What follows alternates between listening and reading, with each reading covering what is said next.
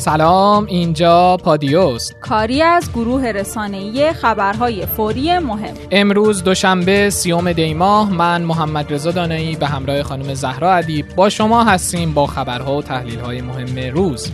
حضرت آیت الله خامنه ای صبح امروز در دیدار مسئولان حج هماهنگی و همافزایی دستگاه‌های مختلف برای اجرای پرشکوه فریضه حج رو قابل تقدیر دونستند و افزودند باید از فرصت حج برای رساندن سخن نو جمهوری اسلامی به دنیا، یعنی الگوی مردم سالاری دینی، بهره‌گیری کرد. ایستادگی جمهوری اسلامی ایران مقابل آمریکا و زیر بار زور نرفتن ملت ایران حقیقتی جذاب برای دنیاست. باید از این جاذبه برای نشر حقایق اسلام و ملت ایران استفاده کرد. همچنین هماهنگی و همافزایی دستگاه‌های مختلف برای اجرای پرشکوه فریضه حج قابل تقدیر است. خطای انسانی در سقوط هواپیمای اوکراینی تایید شد. مجتبی ذونوری در توضیح نشست کمیسیون امنیت ملی و سیاست خارجی با اشاره به بررسی سانحه سقوط هواپیمای بوئینگ 737 خط هواپیمایی اوکراینی گفت: ابهام در خصوص احتمال جنگ الکترونیک و هجوم سایبری در این حادثه به عنوان یکی از مباحث مطرح شده که تقریبا تا الان این موضوع منتفیه، مگر اینکه در آینده اطلاعاتی در این راستا به دست بیاد و اثبات بشه که حملات و خرابکاری سایبری وجود داشته، اما فعلا این موضوع اثبات نشده. او در توضیح اعلام نتیجه بررسی علت سقوط این هواپیما با تأخیر زیاد گفت: همه نمونه‌های مشابهی که در دنیا اتفاق افتاده معمولاً در زمان طولانی‌تری اطلاع رسانی شده. برای مثال روسیه هواپیمای اوکراینی رو چندی پیش مورد هدف قرار داد و یک ماه طول کشید که بگه بر اثر اصابت موشک هواپیما سقوط کرده و همچنین حدود 2 سال طول کشید که مشخص بشه چه نوع موشکی باعث سقوط این هواپیما شده. ذونوری ادامه داده: از سوی دیگه ما در حالت آتش محدود قرار داشتیم، به این معنا که به سامانه پدافندی هنوز دستور شلیک و هدف اعلام نشده بود و حتی اگه فرض کنیم که ارتباط سامانه پدافندی و اپراتور با مرکز کنترل قطع شده باشه، باز هم نباید به صورت خودسر و آتش به اختیار عمل بشه. بر این اساس با توجه به اینکه به سامانه ها اعلام شده بود که وضعیت در حالت آتش محدود نه آتش به اختیار، پس این سانحه کاملا بر اثر خطای انسانی سامانه پدافند هوایی بوده و اپراتور چنین خطایی رو مرتکب شده و به تشخیص خودش چنین تصمیمی رو گرفته و اقدام کرده. محمد جواد ظریف که برای پاسخ به سوال حجت الاسلام مجتبی ذونوری نماینده قم امروز در مجلس حضور پیدا کرده بود، با اشاره به خروج زود هنگام خودش در سوال قبلی از مجلس که در یکی از جلسات مجلس رخ داد و ما هم در قسمت 55 پادیو خبرش رو منتشر کردیم، گفته: من به هیئت رئیسه مجلس اعلام کرده بودم که جلسه شورای عالی امنیت ملی با حضور سردار سلیمانی برای بررسی موضوعات مربوط به کشور عراق در ساعت 3 برگزار میشه و من موظف به حضور در اون جلسه هستم و هیئت رئیسه به من این اطمینان رو داده بود که با توجه به شروع جلسه علنی در ساعت 2 بعد از 45 دقیقه سوال و پاسخمون به اتمام میرسه، اما زمانی که من با هماهنگی رئیس جلسه در ساعت 3:10 صحن مجلس رو ترک کردم، همچنان توضیحات پایانی نماینده باقی مونده بود که اعلام کردم بخش پایانی رو از رادیو میشنوم. ظریف ادامه داده: هرچند به جلسه شورای امنیت ملی با نیم ساعت تأخیر رفتم، اما اگه بعضی نمایندگان احساس کردن که ترک جلسه جسارت به جایگاه نمایندگانه، علیرغم اینکه چنین نیتی در کار نبوده، از اونها عذرخواهی میکنم. ظریف درباره سوال ذونوری در خصوص ادعای وجود پولشویی در کشور پاسخ داده که در دنیا به خاطر اینکه کنوانسیون‌های مربوط به پولشویی رو امضا نمی‌کنیم، دولت جمهوری اسلامی متهم به پولشوییه، اما من تاکید کردم دولت و نظام جمهوری اسلامی از این اتهام مبرا هستند، اما در کشور منافعی هم وجود داره که مانع امضای معاهدات میشه. ظریف با توضیح اینکه اونچه که من در مورد پولشویی گفتم با اونچه برخی ادعا میکنن متفاوته، گفت: امروز دشمن کل ملت ایران رو نشونه گرفته. فاجعه ترور شهید سلیمانی، فاجعه کرمان و فاجعه هواپیمای اوکراینی که 176 خانواده رو داغدار کرد باید ما رو به همدیگه نزدیکتر کنه. همه ما با عقاید مختلف زیر یه پرچم زندگی میکنیم. ظریف ادامه داده: از منابع موثق عرض می‌کنم، یکی از مراکز تصمیم‌گیری آمریکا ضمن طراحی دقیق انهدام مرکز فوردو این سوال رو مطرح کرده که بعد از تخریب فوردو چی میشه و اونا به این جواب رسیدن که پس از این اتفاق مردم ایران متحدتر و منسجمتر میشن و وقوع این اتفاق زیان بیشتری برای آمریکا داره. این تایید سخنان رهبر معظم انقلابه که فرمودن شهید سلیمانی از سردار سلیمانی برای انقلاب موثرتره. ظریف با تاکید بر اینکه پیروزی خون بر شمشیر رو باید باور داشته باشیم اظهار داشت: من در صحبت‌های خود درباره توان موشک ایران چیزی رو نفی نکردم، بلکه در اثبات چیز دیگه‌ای صحبت کردم. این یک واقعیته که آمریکا سالانه 2 تریلیون دلار هزینه نظامی خودش رو میکنه، در حالی که ایران 16 میلیارد دلار برای توان دفاعی خودش هزینه میکنه. ما این رو باید باور کنیم که همان گونه که امام راحل فرمودند آمریکایی‌ها از مردم ما میترسند نه از سلاح ما، توان دفاعی ما برای دنیا مشخصه. ظریف با تاکید بر اینکه کار خودش رو در امور دیپلماتیک بلده گفت: در فرایند یکی از مذاکرات جان کری به من گفت چرا شما فوردو رو ساختید؟ اگر بخوایم میتونیم اون رو به راحتی نابود کنیم. من به اون گفتم خب بعدش چی میشه؟ کری به من پاسخ داد به خاطر نگرانی از همینه که این کار رو نمی‌کنیم. این نکته مهمیه که باید در داخل کشور به اون توجه کنیم و من با طرح این موضوع در اون سخنرانی خواستم به اندیشمندان آمریکایی این نکته رو بگم به قدرت مردم ما توجه داشته باشن. وزیر امور خارجه با تاکید بر اینکه منطق قدرت جمهوری اسلامی ایران نظامی نیست، خاطر نشان کرد چه دلیلی داره که با منطق نظامی با دنیا روبرو بشیم؟ بعد از شهادت سردار سلیمانی چه چیزی نشون داد که ما در دنیا قدرتمندیم؟ حضور مردم در خیابون‌ها نشونه قدرت ما بود. حتی فاجعه کرمان هم فاجعه عشق بود. این حضور نشون داد منطق قدرت ما مردم هستند. تکرار این نکته برای همه ما بسیار ضروریه. روایت 48 دقیقه برزخی و 62 قربانی تشییع پیکر سردار سلیمانی موضوعی بوده که شرق با توجه به درگذشت 62 نفر از هموطنانمون در مراسم تشییع پیکر شهید سپهبد قاسم سلیمانی مورد توجه قرار داده. این روزنامه نوشته خانواده 6 نفره رحیمی در اواسط روز سه‌شنبه 17 دی 4 نفره شد و 2 نفر رو برای همیشه از دست داد. معصومه نوری و دنیا رحیمی 2 نفر از اون 62 نفری هستند که با خودشون به میدان آزادی و بدرقه سردار همستانیشون رفته بودن و در کوچه تنگ قفل شدن و هیچ وقت به خونه برنگشتن. اونطور که شاهدان عینی و حاضران در مراسم تشییع روز سه‌شنبه کرمان میگن مراسمی در میدان آزادی در جریان بوده که بعد از پایان اون همه باید وارد یکی از خیابون‌های متصل به این میدان یعنی بهشتی میشدن. ابتدای خیابون تعیین شده برای مراسم بهشتیه که بعد از اون چند صد متر و گذر اولین چهارراه شریعتی نامیده میشه. جمعیت میدون به سمت خیابون بهشتی روونه میشن، اما این خیابون باریک پر جمعیت بوده. بهنام که یکی از همون افراده به این روزنامه گفته جمعیت که حرکت کرد، جمعیت حاضر در خیابون برگشتن که حرکت کنن به سمت شریعتی. 3-4 نفر زمین خوردن. تو همین حال که میخواستن جهت خودشون رو تغییر بدن زمین خوردن، یعنی اونقدر فشار جمعیت زیاد بود که این اتفاق افتاد. 4-5 نفر از مامورا و بسیجیا دست همو گرفتن که جلوی موج جمعیت رو بگیرن و این 4 نفر رو نجات بدن. با این سدی که ایجاد شد یه مرتبه موج جمعیت به سمت نزدیکترین کوچه روونه شدن. من و احمد هم بین همین جمعیت بودیم. چند متر بعد از ورودی کوچه بهشتی 2 راه بسته بود و نرده‌هایی که برای بازرسی ایجاد شده بودن حالا سدی در مقابل موج جمعیت شد. چند نفر پشت میله‌ها در یه حالت 90 درجه پرس شدن، یعنی از کمر روی میله‌ها خم شده بودن، از پشت هم موج جمعیت فشار می آورد. نه راه پیش بود و نه راه پس. پشت نرده‌ها هم چند جوان بسیجی ایستاده که شوکه شده بودن. نمیتونستن داربست رو باز کنن چون آچار نداشتن و همینطور مرگ مردم رو که دیدن دستپاچه شدن. ادامه بحث رو احمد پیش میگیره. اونا کنار هم در فاصله چند متری داربست بین جمعیت گیر کرده بودن. احمد میگه من و بهنام به فاصله چند متر از نرده‌ها بودیم. 4-5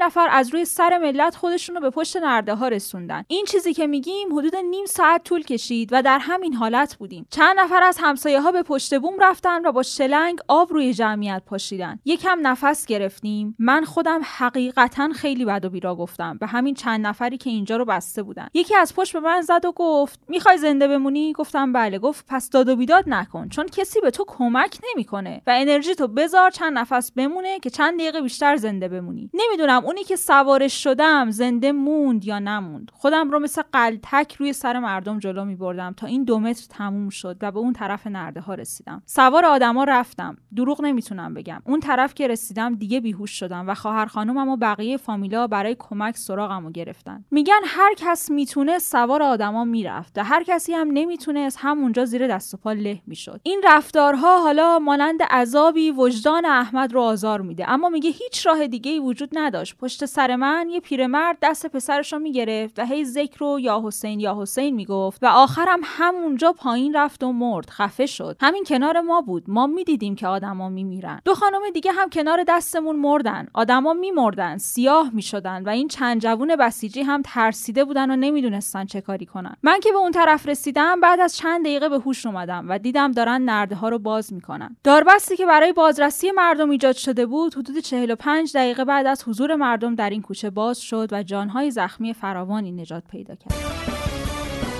در قسمت قبلی پادیو در مورد ماجرای وجود سم در شیرهای خام پاستوریزه باهاتون صحبت کردیم. امروز وزارت جهاد کشاورزی اعلام کرده حد مجاز سم آفلاتوکسین شیر در کشور 100 نانوگرم بر لیتر و استاندارد ایران سخت گیرانه تر از آمریکاست. موضوع وجود این سم در شیر خام و پاستوریزه را تکذیب می‌کنم. شانساز رئیس سازمان غذا و دارو هم گفته اینکه با ارائه اعداد و ارقامی گفته میشه میزان آفلاتوکسین در لبنیات و شیر بالاست درست نیست و فکر می‌کنیم که اطلاعات رجوع شده بیشتر بر اساس کار دانشگاهی بوده و مراکز معتبر و رسمی که کار آزمایشگاهی رو انجام میدن به هیچ عنوان این اطلاعات رو تایید نمی‌کنن. شانساز ادامه داده با توجه به پایین بودن سرانه مصرف شیر در کشور که به کمتر از 1 لیوان در روز میرسه، توان خطر قطعی ناشی از کمبود مصرف لبنیات که همون پوکی استخوانه رو با الغای این اطلاعات غلط به یک خطر احتمالی تحت عنوان بالا بودن آفلاتوکسین معاوضه کردن.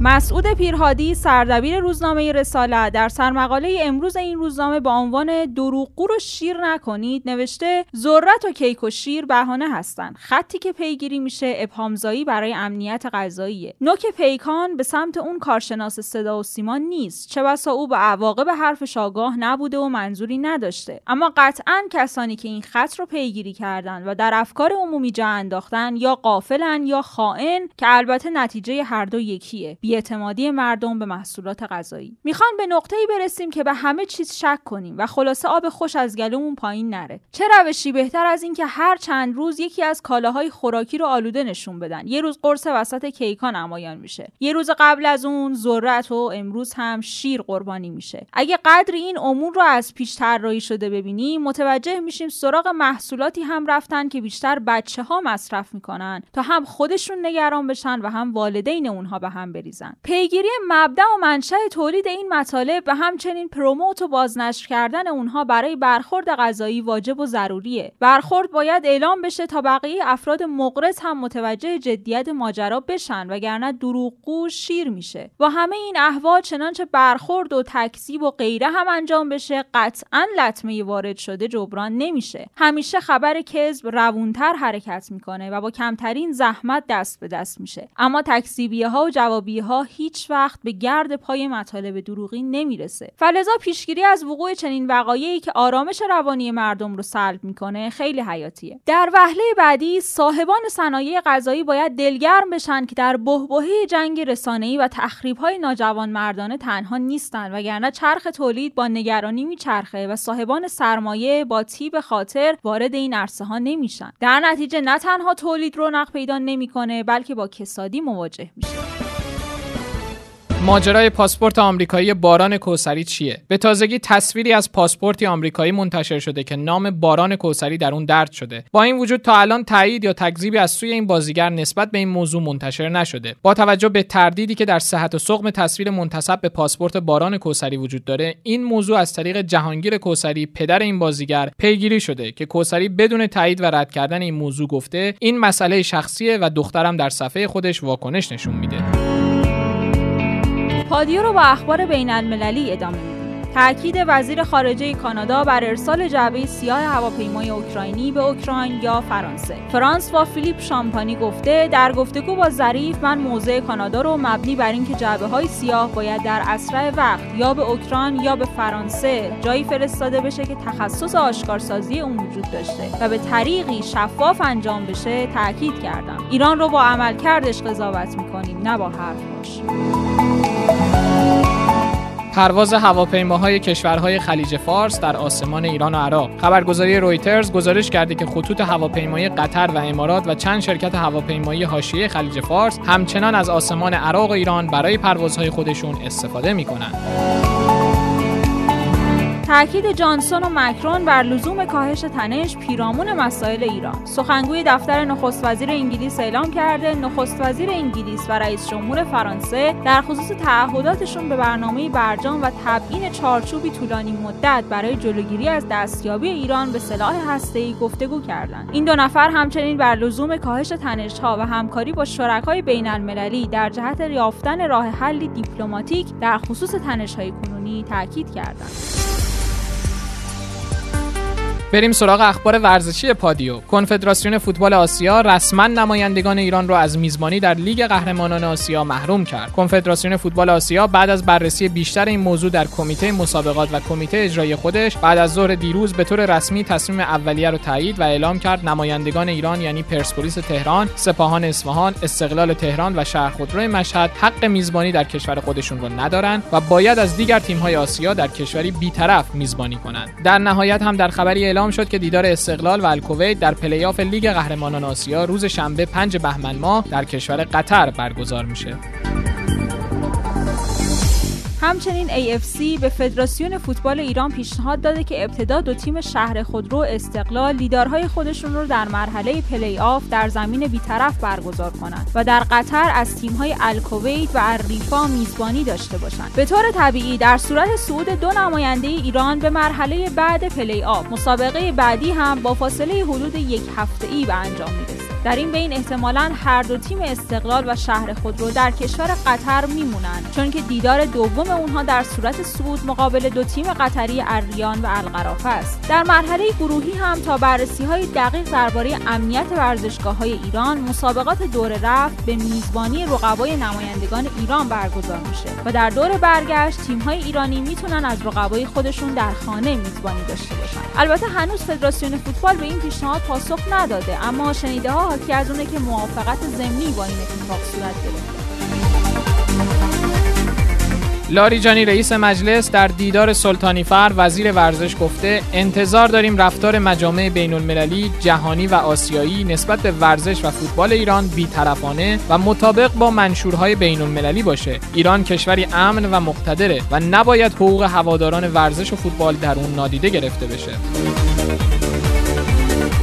بازی سیاسی در مستطیل سبز عنوانیه که روزنامه آرمان ملی برای وقایع این روزهای فوتبال انتخاب کرده. این روزنامه نوشته نگاهی به اتفاقات چند ساله اخیر در منطقه خاورمیانه نشون میده که هر چند برخی کشورهای عربی همسایه در ظاهر به همراهی با سیاستهای ایران پرداختن، اما در پشت پرده خبرهای دیگه‌ایه و حتی رویکردهای سیاسی خودشون رو نسبت به ایران در سایر حوزه‌ها هم تسری دادن. لذا چندان عجیب نیست که در حوزه ورزش و خصوص آوردگاه‌های ملی و باشگاهی هم سایه سنگین سیاست بر فوتبال رو شاهد باشیم. در این راستا طی سالهای گذشته به دلیل برخی مسائل بین ایران و عربستان، سعودی‌ها با فشار به کنفدراسیون فوتبال آسیا خواهان برگزاری مسابقات ملی و باشگاهی با نمایندگان ایران در کشور ثالث شدند که با توجه به نفوذ اونها در AFC و عدم حضور نماینده‌ای از ایران که بتونه به استیفای حق ایران در این موضوع بپردازه، این کنفدراسیون رأی به برگزاری مسابقات در زمینی بی‌طرف داده. با این حال گویا امروز همین مسئله به نحو دیگه‌ای تکرار شده و این بار کویت با طرح یک موضوع بی‌اساس میخواد کل آسیا رو مجاب کنه که به دلیل عدم امنیت در ایران مسابقات نمایندگان این کشور در سایر کشورها برگزار بشه. انگار کشورهای عرب منطقه در اقدامی هماهنگ میخوان مسئله سقوط هواپیمای اوکراینی و اتفاقات اخیر بین ایران و آمریکا رو دستاویز قرار بدن و به واسطه اون ایران رو برای برگزاری مسابقات لیگ قهرمانان آسیا ناامن جلوه بدن. این در حالیه که طبق آمار خود کنفدراسیون فوتبال آسیا طی سالهای گذشته پرتماشاگرترین بازی‌های لیگ قهرمانان دیدارهایی بوده که استقلال ایران مقابل حریفان آسیایی خودش قرار گرفته.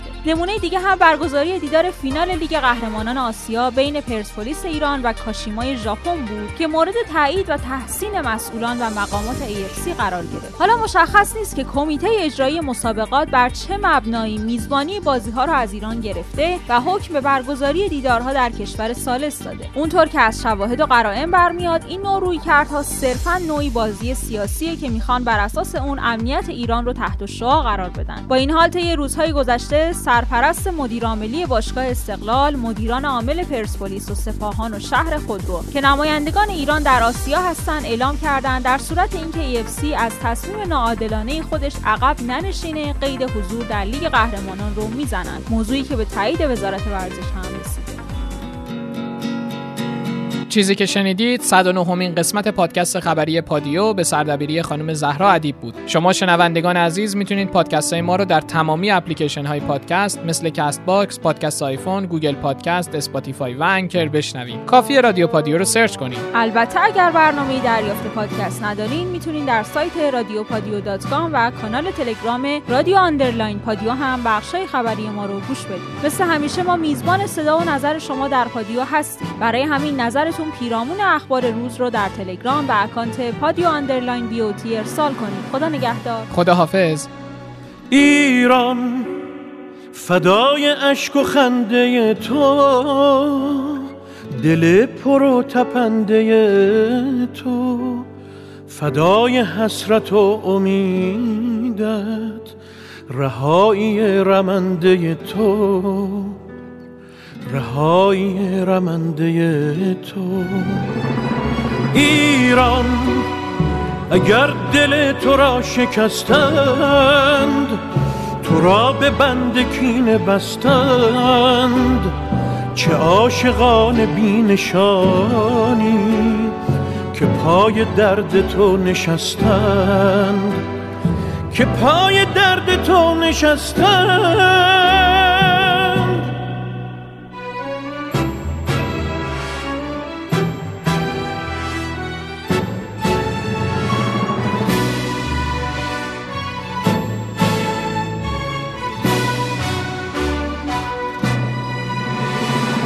کلام شد گلوله باران، به خون کشیده شد خیابان، ولی کلام آخرین شد که جان من فدای ایران. تو ماندی و زمان نو شد، خیال عاشقان نو شد، هزار دل شکست و آخر هزار و یک بهانه نو شد. ایران به خاک خسته تو سوگند، به بغض خفته دماوند، که شوق زنده ماندن من به شادی تو خورده پیوند، به شادی تو خورده پیوند. ایران اگر دل تو را شکستند، تو را به بند کینه بستند، چه عاشقان بی‌نشانی که پای درد تو نشستند، که پای درد تو نشستند.